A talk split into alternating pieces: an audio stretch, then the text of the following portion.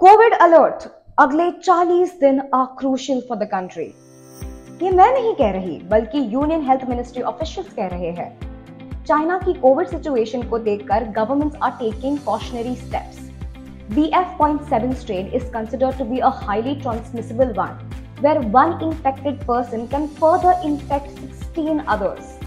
According to The Hindu, the National Institute of Virology in Pune has already started working on a vaccine for the BF.7 strain. Reports के मुताबिक severity of this strain is less और अगर नई wave आए भी तो deaths or hospitalization is expected to be low. Karnataka has compelled people to wear masks in public places.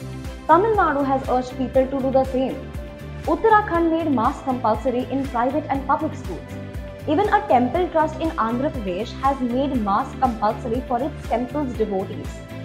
With two in Gujarat and one in Odisha so far, the number of Omicron BF.7 cases in India now stand at 3. Well, that's all from my end. Until then, have no FOMO when you are at Noello.